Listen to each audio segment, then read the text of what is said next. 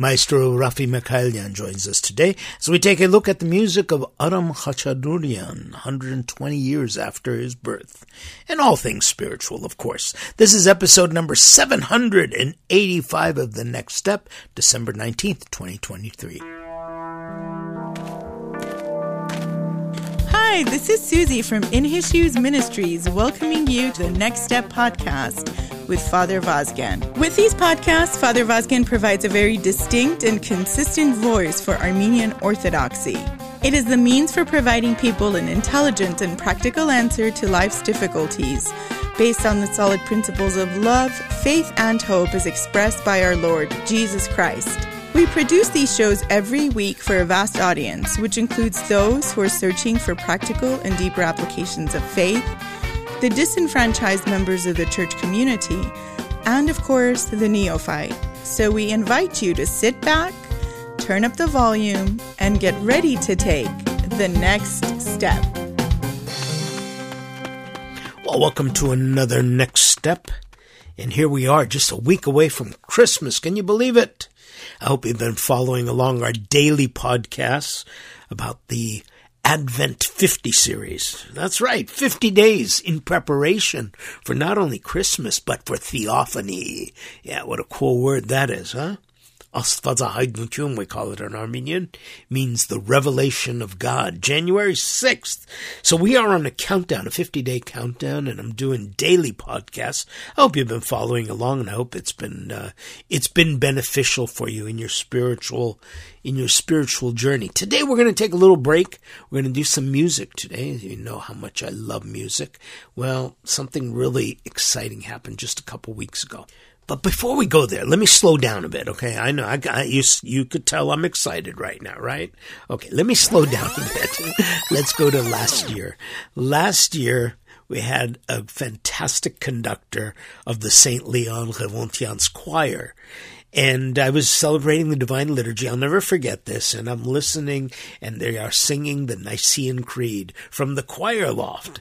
And I noticed that there was a harmony that was kind of like an upper register harmony. And it was just so beautiful. And I'm not a musician. I don't know the technicalities.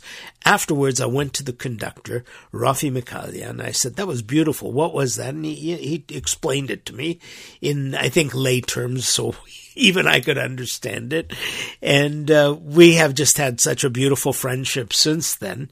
And late last year, he got word from Armenia. They called him over to come and be the conductor of the Armenian National Opera and Ballet Theater. Can you believe that? Yes.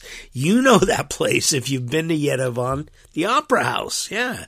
So they called him and I was so happy for him that he was recognized, a musical talent like this. He was recognized, and uh, he went over to Armenia this past summer when we visited. We had a chance to meet up with him, to catch up, spent a little bit of time, and he was just out here uh, for the for the Christmas holiday, and he performed the Khachaturian concert at the Saint Leon Cathedral. Now, Khachaturian, Aram Khachaturian happens to be his the 120th anniversary of his birth. I'll tell you something incidental, not major, but incidental. I was there when Khachaturian passed away. I was in Armenia as a student, May 1978. I remember it was just before I was going to head back home, and uh, they had he had passed away, and they had bought his remains, or there was something. I remember going to a a, a newly dug grave that was in Yerevan. I don't know if it's what they interred. I don't know the details of it, but I do remember as a young seminarian going to that grave, and it was very impressionable because I could remember the actual site, what it looked like. Well, it turns out that this year is the 120th anniversary of his birth at the St. Leon Revontians Cathedral. We had a beautiful concert led by Maestro Raffi Mikaelian. He is a deacon of the church, a spiritual man, and so I said, let's grab him for an interview. I know my next steppers will want to hear him, and I, I know you will after you listen to this. You're going to thank me for it. Um, yes, when I bring you people, I don't bring you just anybody. I bring you the cream of the crop, and he certainly is. I do have to say that this interview was was recorded just a couple weeks ago, immediately following the concert. I know it's not a dated issue, but I, I need to be fair about this because I got bogged down with a cold and was unable to edit this until today. So here it is, without any further ado, an interview with Maestro Raffi Mikaelian.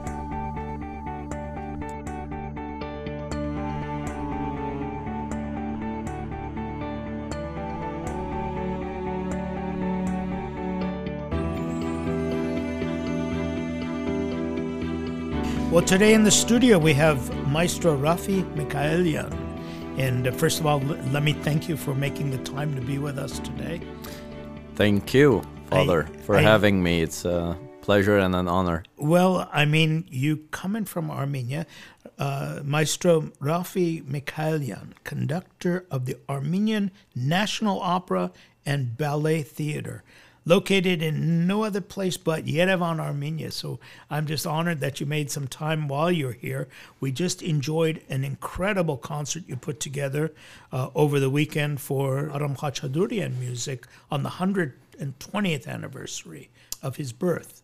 So we're, we're walking away from that just experiencing a renewal of um, of commitment to Armenian music. And let's start off with that. Tell me a little bit about what it takes to do something like that. A, a concert completely dedicated to Aram Khachadurian. I would take it that we're probably one of the few places that that's taken place, huh? Uh, well, actually, let's start with the fact that Aram Khachaturian is one of my favorite composers and one of the composers who made me a musician because I grew up in Lebanon and I didn't have any musical background, just few years of having piano lessons from six uh, years old until nine years old, and I had nothing to do with music after that. And when I heard the music of Aram Khachaturian over the Armenian radio when we moved to Beirut, I was blown away and I was like, we have an Armenian composer this great and we don't know about him. And I heard the saber dance and the waltz and I was like, this is really great music. And I started digging and doing all the research about him. And it turns out that he too started music when he was 18 years old. Hmm. And I was 16 at the time, so that was really a great motivation and inspiration for me that it's not that late. I'm definitely not going to be as great as Aram Khachaturian, but at least if I do 10% of what he did, it's still not, not late for me to start. And that's how the passion for conducting started as well by listening to how rich, colorful, Armenian uh, kind of music, dynamic, the rhythms. Uh, there's this thing about Khachaturian that it's not just the melody. You have like two or three melodies going at the same time, and every one of them is more beautiful than the other. Uh, more likely, like Gomidas also did uh, when you look at his choir pieces or the Badarak uh, the all voices are beautiful. Uh, the harmony is unique and everything, and that's how uh, he became uh, kind of my hero. if we could take a moment just to talk about the uh, the nationalism, the ethnic, and I know that Khachadurian is noted on an international level, right? Uh, many people who will listen to his music without ever once uh, reflecting that he's Armenian ethnically, they'll refer to him as the composer. Um, what makes him uniquely Armenian? Is it just his ethnicity? Is there something in the music? Not at all. I think um he brings Armenian music to the classical scene, uh, like to the the Western classical tradition of music, which we have of great orchestras and ballets and operas. Uh, he brought the Armenian melody. Like when you listen to Khachaturian, you, you still he kind of knows how to insert some flavor, I would say, like the spices. You know, he just knows how to put a touch on the music or use a small motif from an Armenian folk song. You know, he has written so many songs in Armenian that a lot of people think it's uh, they don't know the name of the composer. They th- they think it's a folk melody, it's a folk song, but it's actually 100% composed by him, but mm. it just written in the style of an Armenian folk music. So that's what make him really a genius that even in the time when he was alive, a lot of people didn't know that this song was composed by him. They thought it was an old Armenian song that came to them from generation to, to generation. And as opposed to say Gomidas who took those melodies. Exactly. Right? Yes. yes. And so how would you do that comparison? Would Gomidas um, Gomidas is noted on an international level, but his is purely Armenian music, wouldn't he? Yes. Well, well, Gomidas did more the work of a musicologist. So he went mm-hmm. through the villages and gathered and listened to what people were singing and wrote it down and that's why uh, we have Armenian music today. So without Gomidas, there wouldn't have been Khachaturian, obviously, because mm. we didn't know what the essence of the melodies are Got without it. Gomidas. He did kind of similar to what we call him the Bela Bartok of Armenia before Bela Bartok. He's the one who started uh, gathering all the tunes and the melodies. Uh, but he didn't compose anything major for the orchestra. Gomidas doesn't have any symphonies, doesn't have any concertos. Hmm. Uh, he has songs, he has pieces for choral pieces, magnificent choral pieces, one, be- one just more beautiful than the other. On the other hand, Khachaturian went towards the symphony and concerto and ballets, writing ballets. Unfortunately, he didn't write an opera, but he wrote three ballets. Let me throw one more name out then while we're on this uh, Alan Hovhaness. Yes. How would you classify him in this entire? Is he classical? Is he Armenian music? Uh, Alan Hovhaness is really a very extraordinary composer. Also, one of the composers I discovered during my journey as a musician and fell in love with. Uh, the thing with Alan Hovhaness is that he's as much as he explored and he composed in the Armenian style, he also went a lot to the Far East. There's a lot of Indian influence. There's a lot of Chinese, Japanese, Korean. The, these countries that he visited, and he tried to. It's probably called neoclassicism hmm. of the music of uh, Alan Hovhaness. A little bit avant garde, a little bit experimental, a little bit classical. Like he did a little bit of everything. You, you cannot put uh, Alan Hovhaness in just like one spot and say like he composed in this style. He has a, a variety of styles. Um, whether Khachaturian was he basically stick to to one style and composing. And um, you, you, know when when we listen to classical music, it's um, there are general. I, I, guess it's not themes, but manners in which you could like like if you hear a piece by Bach, you know it's Bach, and it's not Beethoven. You know yes. it's not mm-hmm. Tchaikovsky. Um, what is it about Khachaturian that sticks out that somebody will say, "Oh, that's Khachaturian." The orchestration he has, it's really big and massive, and uh, you know, it's not just he doesn't write for chamber orchestra. It's right. always for a large orchestra, which has a lot of brass, has a lot of percussion. Um, also, like the the other melodic uh, sequences are all like perfectly put together. It's yeah, it's difficult to hear it and not say like this is Khachatur and he has his stamp on his I, music. I felt that this Sunday when we were listening to it. It just huge. It's the the music is in, overwhelming. It was a little bit of listening. There was audio pleasure, but there was also a visual pleasure. Yes, the visual pleasure to watch those violin bows really scrape those uh, strings I mean, they were hard. I was waiting for some of those strings to break. That's yeah. how hard they were playing it, and uh, it was exciting. But here, what what struck me is that here we are in an Armenian church. You're doing this incredible concert, and the musicians were from all different ethnic backgrounds, and it made me realize that you know that it it is a feeling, but Khachaturian was able to write that feeling down, right? Because these are people that are reading notation, right? Yes. So, at what point do you does that notation become yours? Like when you feel it? Uh, several years ago, we were with a musician who she sang Surp Surp as it was written, and then she sang Surp Surp as she felt it.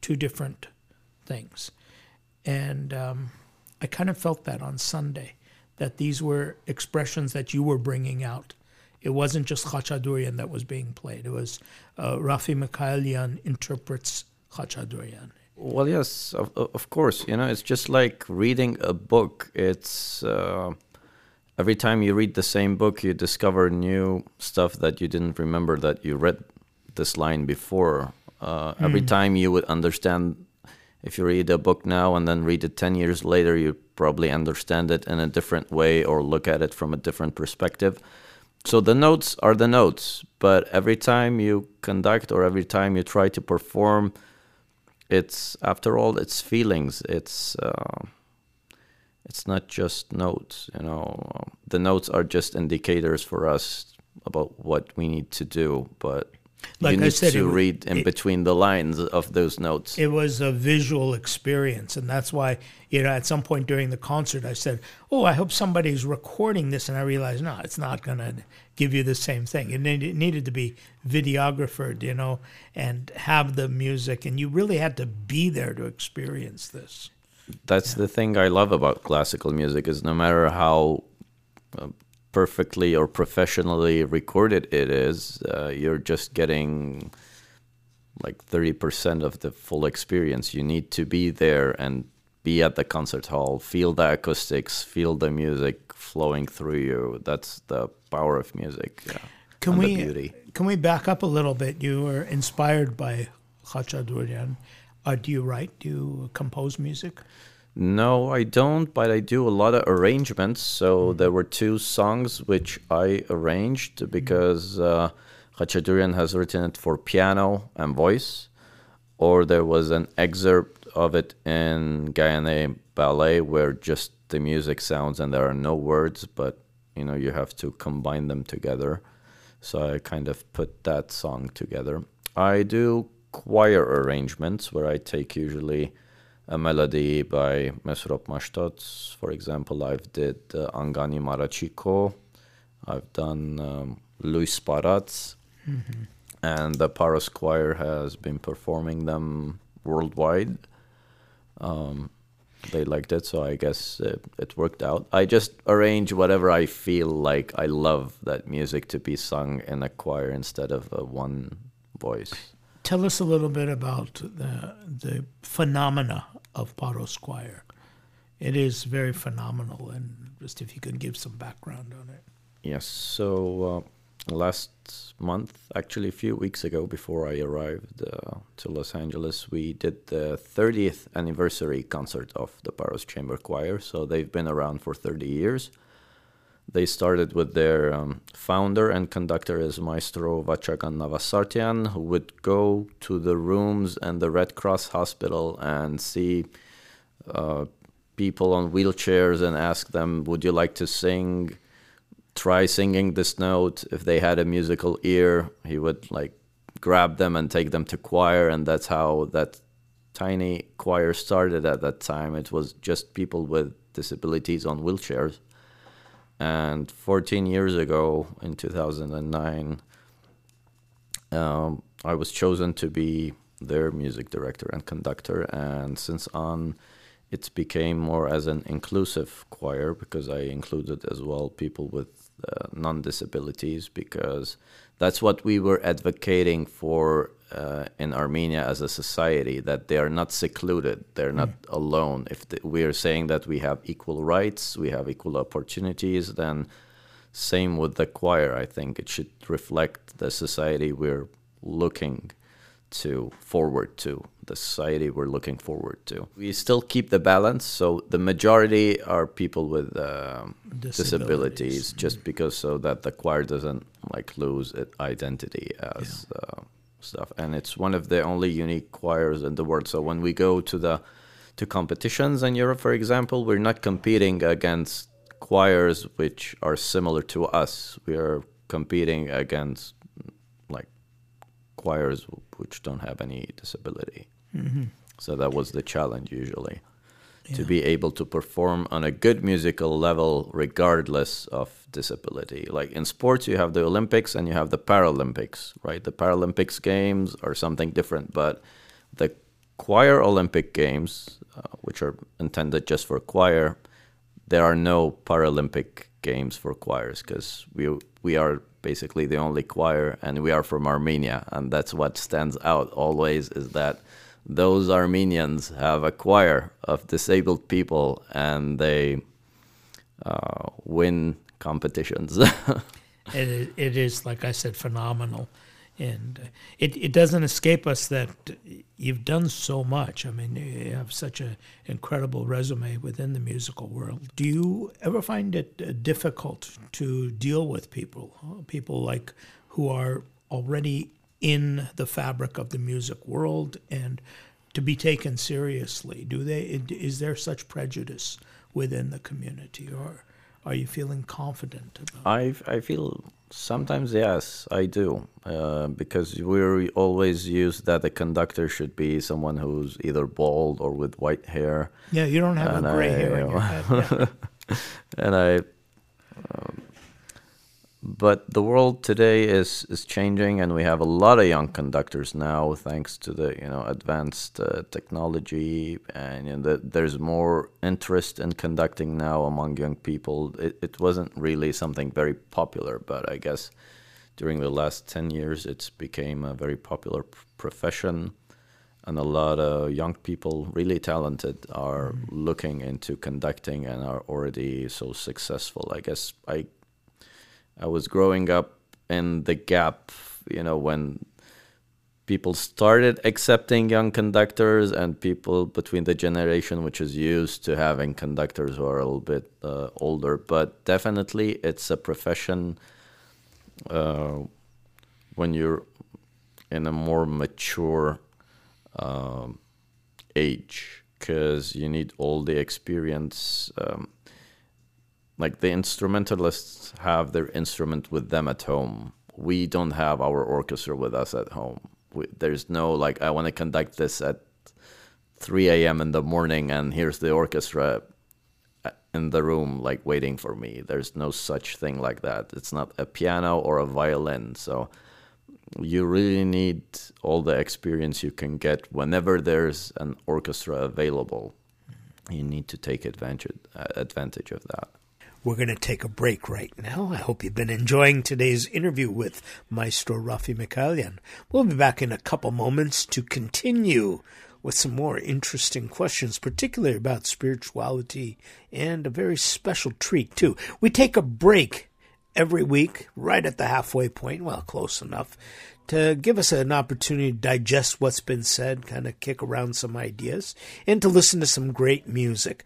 Today's pick, I'm picking out a song called Anthem. It is the anthem that we will be talking about in a few minutes with Maestro.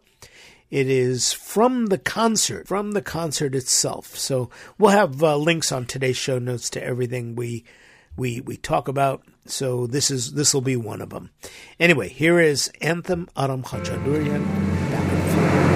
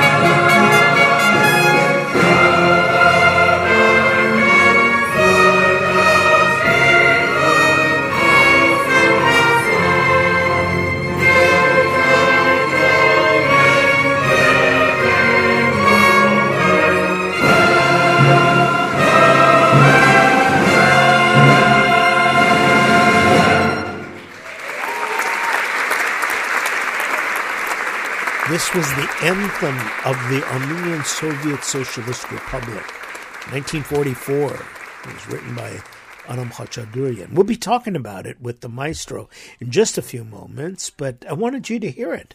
It's it's pretty powerful, isn't it? And this was part of the concert. Now the concert has been recorded. It is available on YouTube on the Western Diocese page. I'll have a link on today's show notes so you could check out this song as well as the entire concert. But I wanted you to hear it. Give you a little frame of reference. We'll be talking about it in just a moment. Let's continue with our interview.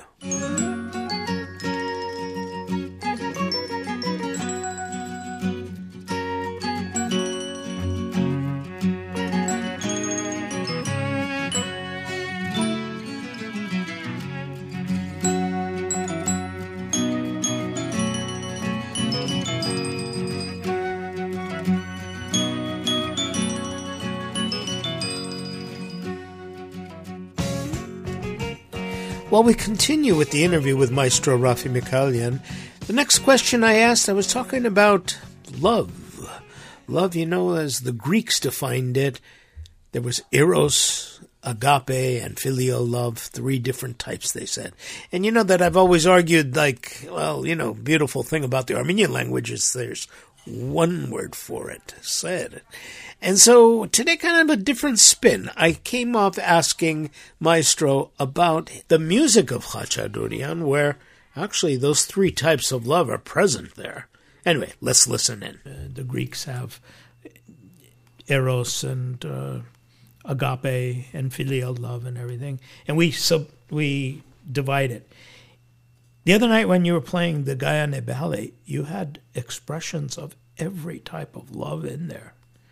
I mean, it wasn't just, it was eros in that it was completely a physical moment at that thing. It was filial because you felt the comfort, you felt agape that it was over and above what you were.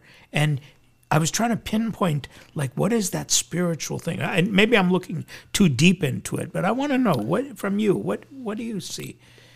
For me, conducting is a spiritual experience. Mm-hmm.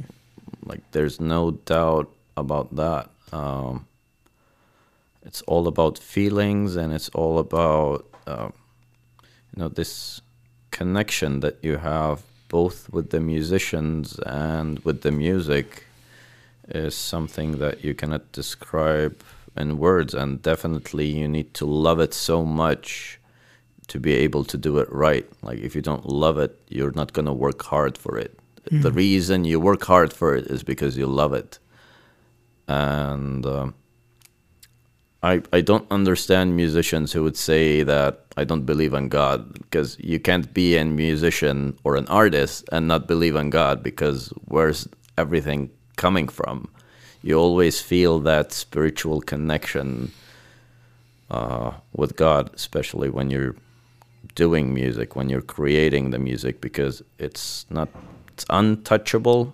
It's feelings. It goes through your heart through your soul you can't. sometimes you do the music everything right but they say like okay yes you did everything correct but there's no soul in it mm-hmm. so th- that's like it it definitely is a spiritual experience because you need the soul to be there not just technique and and that's what I was alluding to earlier when we was su- suggesting that there, you could read the music for Surp Surp, and it's different when you sing it with the feeling. And I Absolutely. feel that in your conducting, that's very present. That that we're feeling that music. Yes, we usually say if you're gonna sing the Surp Surp, if you go to an Armenian monastery in Armenia and you just go inside and see and feel the spirit over there, and then try singing Surp Surp there, you will sing it from a in a very very different way than someone who has never been to an Armenian church, for mm-hmm. example, mm-hmm. Mm-hmm. and just has the notation of yes, yeah. yes. They still can do it. They still can do it very nicely, very professionally, but you know the essence is not there. They'd get You know, the A interpretation. in, in, music. but Yes. yes. I, but for the feeling um, or interpretation, Yeah. you, need, you, you need to be there to feel it. Like it, you cannot explain it. You, you need to be there. what is it about Armenian music for you that uh, that brings out that spiritual uh, that, that that spiritual oneness with something greater than yourself? Uh, what is there a, something about Armenian music in general? For me, I don't know, is it just because I'm Armenian, but it's the most beautiful music uh, ever because it's so touching. It's so, it, it's so much contrast in Armenian music, same as everything Armenian is, whether it's the country or the people. There's a lot of contrast in us. Uh, Same as uh, the music. The music could be so soft and beautiful and it can be so rhythmic and so you know maybe sometimes extravagant or like uh, how do you call it like vigorous maybe uh, Yeah, yeah. If I were to ask, if you were to present this to a non-Armenian audience, how do you present it? I mean, because what we talked about earlier, you you don't have that experience of being in a monastery.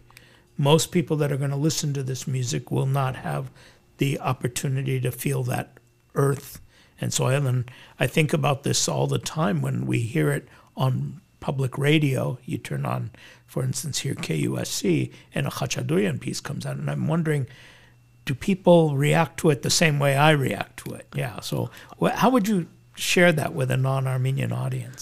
I have that question a lot as, as well every time I hear it. It's like, is it just beautiful to me because I'm Exactly. Ar- Yeah, yeah. Armenian, or is it just beautiful to all humankind? Because Exactly, it's for exactly. humanity. It's he created a quality of music that is just for all humanity. I believe Uh-huh. um, it doesn't need to be just for Armenians. You know, it's it's like world heritage. Uh, his music is beyond ethnicity, although it sounds so much Armenian. Like even in Spartacus, there's a part where he uses kochari, for example. Yeah, yeah. And you can, if you're Armenian, you know that. But if you're not an Armenian, it, it still gives you the sense of like this music comes from at least 2,000 years ago, because especially Spartacus takes place during the Roman Empire, which is at least like 2,000 years ago. So he knows how to capture the essence.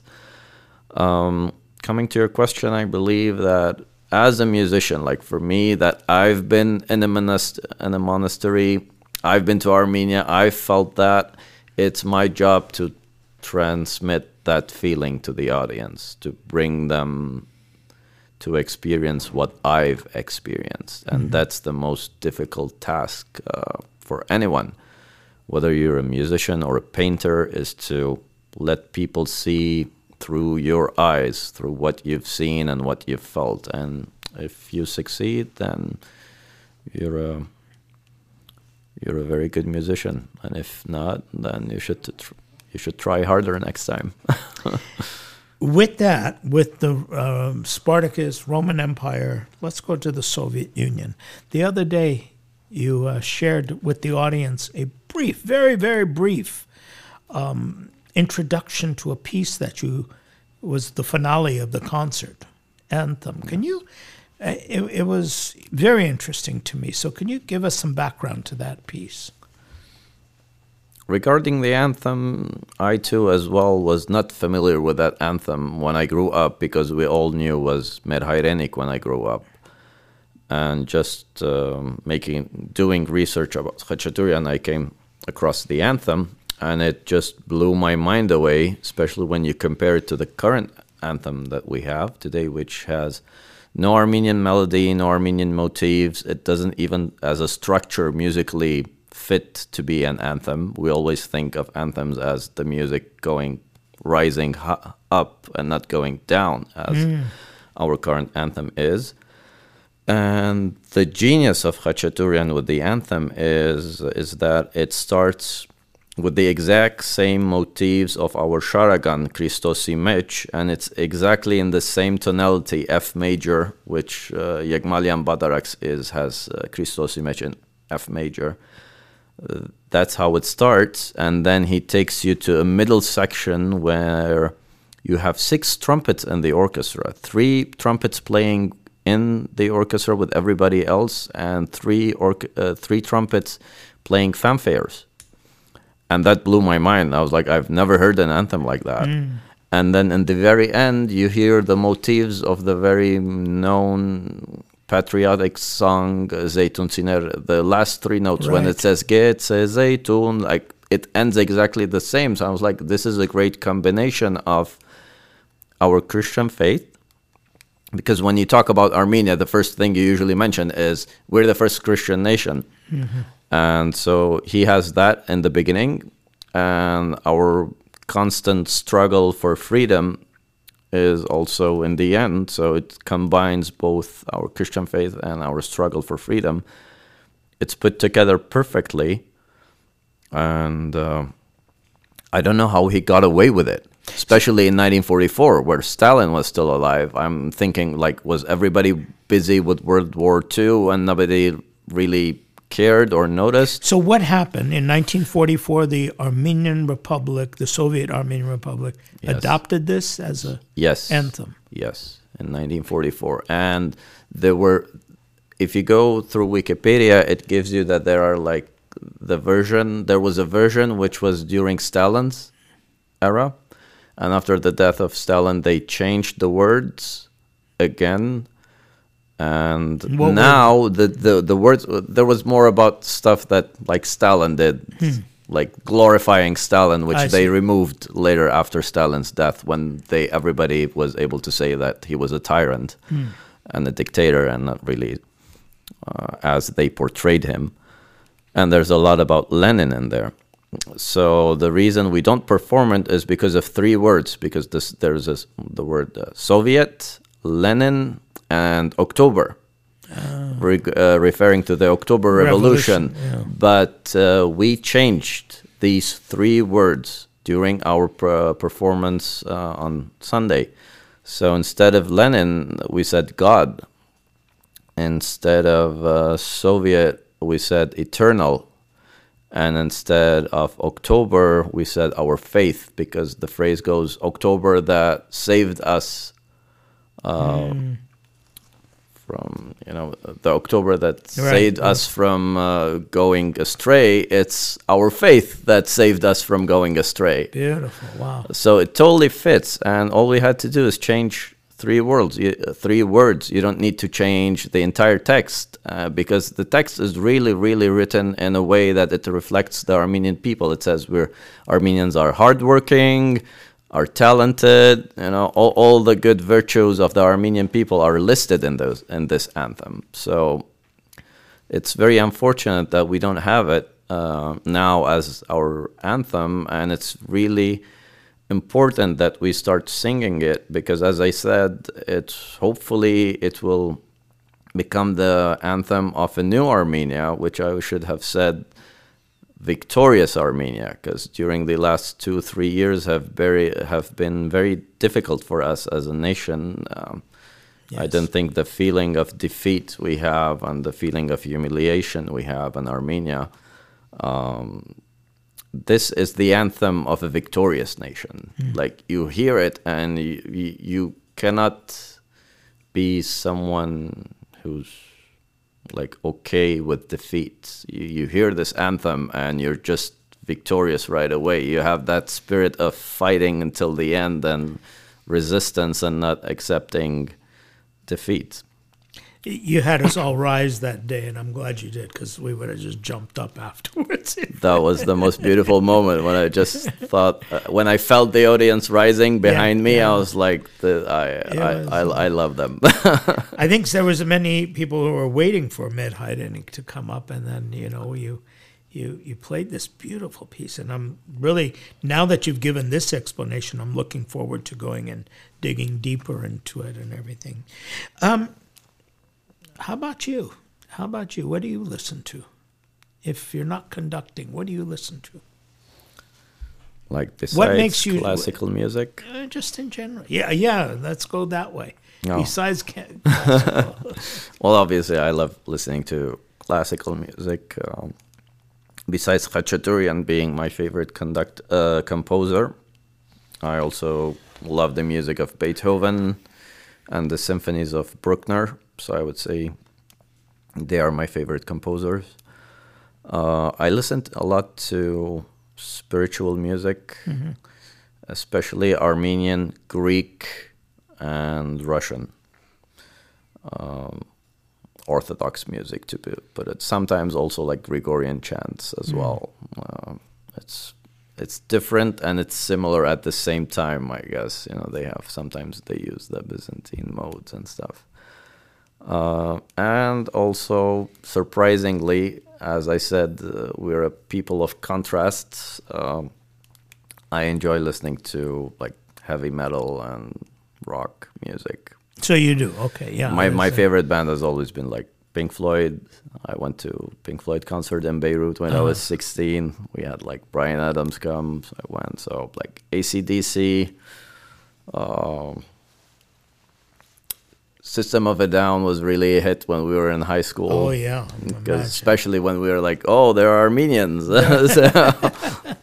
it's interesting how that Armenian card always uh, plays its hand. And yes, and I was blown away with uh, Metallica had an album with Metallica and Symphony, the San Francisco Symphony. So that blew my mind because it was a combination of two kinds of music that I loved, both classical and uh, rock. So Metallica and Symphony album was really significant during so my in, time in, in high between school. performances, we, you will listen to yes some metal time. Okay, I'm just uh, thankful that you didn't, uh, you know, give me the what was the name of that? It's not Miley Cyrus, the other one that uh, Taylor Swift. Uh, oh that, no, that became um, Spotify's uh, performer of the year or something like that, whatever it was. But no. thank you, thank you for. I, can, I can now air this. I want to just let all of our listeners know that we'll have some show notes and do check them out. We'll put some links to to Maestro and uh, his work, and uh, can look into some of his background. I want to give you an opportunity. Is there anything that um, really is on your mind right now? You're you're halfway. I, I should tell our listeners too, was last year we had such a beautiful relationship because he was conducting here at the uh, St. Leon Cathedral and he was ordained a deacon as well. And we'd see him quite often, and all of a sudden he got this offer from well, I shouldn't say all of a sudden, I'm sure people knew what was going on. He got an offer from Armenia, from the Armenian National Opera and Ballet Theater, and he took off. And so we had a good chance to meet with you this past summer, see you there. Uh, but what do you have in the horizon? What are you, what are you seeing? What are you doing? Well, the horizon is uh, unclear yet, unfortunately, but uh, hopefully I still continue my work at the Opera House in Armenia, and also I love to keep my connection with my home in LA, the St. Leon Cathedral, mm-hmm. which has been my home for three years. Um, very, very fortunate that we have Archbishop Hovnans Derderian, mm-hmm. who really appreciates art, musicians, he does great yeah. music also, you know, Father Khazak has always been supporter for the music. I always tell him like I'm gonna include these instruments, and so what do you think? Like I always talk to him about that. Uh, Father Manuk has always been a supporter as well. I really uh, enjoy being always in contact with uh, Archbishop Father Khazak and Father Manuk, and of course with Father Vazken. It has always been uh, the pleasure has been great, ours. especially you've been accompanying us through like the journey from the very beginning, from the very first day that Voce del Orchestra started performing at the cathedral. You've been with us, and it's always been a pleasure to prepare the program with you, talk with to you about the program, and. Uh, you you were always amazing with uh, introducing the music to the audience. Um, it was. I uh, never forget that. it's been a pleasure, and uh, look forward to a lot of new things and big achievements coming from you. I think that you're sort of like uh, without boundaries at this point because you you just make music come alive. You make music uh, in a in a way that, like I said earlier, it's not just an audio experience. It's an experience that captivates all your senses and you're thrown into it. So I want to wish you all the best. Thank you for Thank joining you. us. God's blessings on you and your family, and uh, whatever you you, do, please stay in touch with us. Absolutely.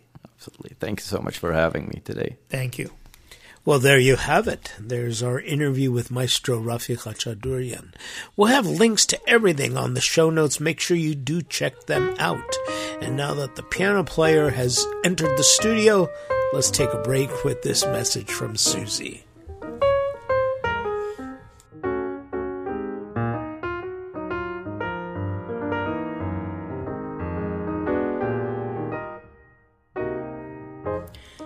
Getting back to the next step with Father Vazken, I'd like to take this opportunity to remind you that this ministry is supported through the heartfelt donations of listeners like you. Thanks for keeping us in your prayers and partnering with this expanding and dynamic outreach. The next step is entering homes and communities with a solid message proclaiming God's message of love, forgiveness, and compassion. We look forward to your comments and words of encouragement. Please consider partnering in this dynamic ministry by making a contribution.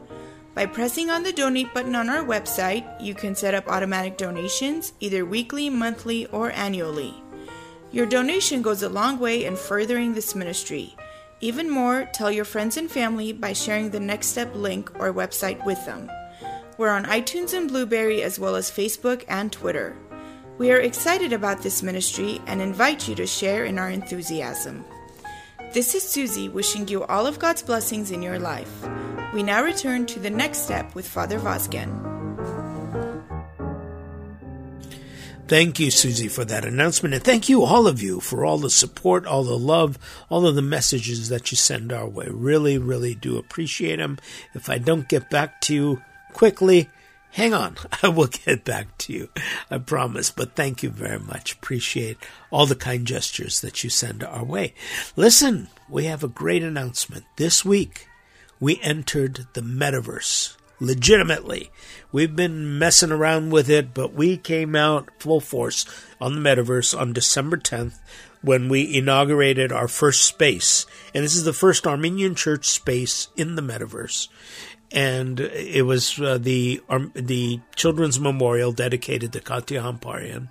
We started in 1997 and we've been continuing all the way through now as part of the In His Shoes ministry and uh, it was just incredible the amount of people that were joining.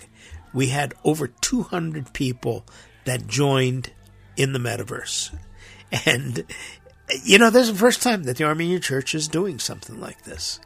We are actually pushing the boundaries.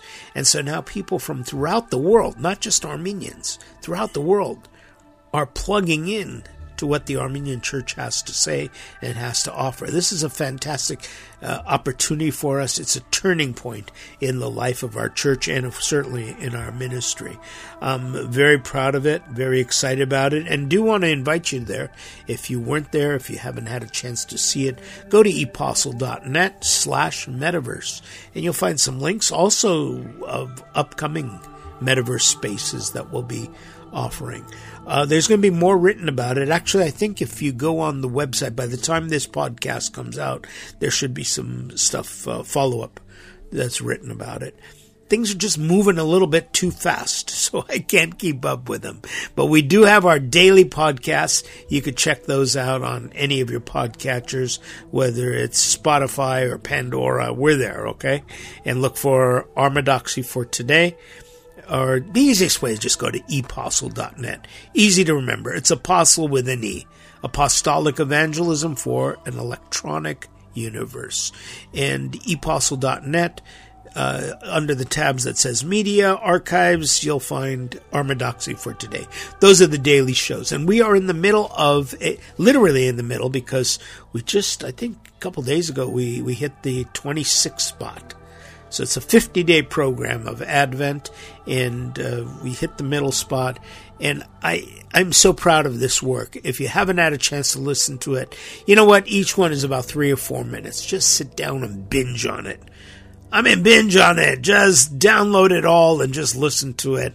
And uh, make sure you tell your friends, tell tell friends and relatives. A lot of times people complain, "Where's the army Armenian church? What is the Armenian church doing?" Take a chill pill, man. We're doing it. Come and listen to it. Okay, it's available and it's free of charge. Look at that. Anyway, that about does it for today's show. I hope you enjoyed it as much as we enjoyed producing it for you. Again, I want to remind you to check out the show notes where you'll find links to the things that we talked about. I want to thank especially Maestro Raffi Mikaelian. He is just such an exceptional person who has not only talent but has a love love for God, love for the music, and the ability to articulate that music in such a powerful manner. One of the links that I'll have on there will be a link to the entire concert. Take some time, it's, it's about an hour long. Watch the entire concert. The louder you can put it on, the better it will be. Okay, that does it for today's show. On behalf of my producer Suzie and myself, this is Father Vazken, inviting you to join us again next time when we will take the next step.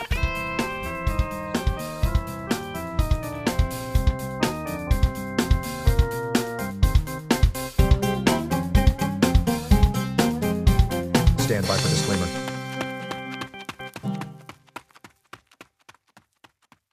And now here's the fine print.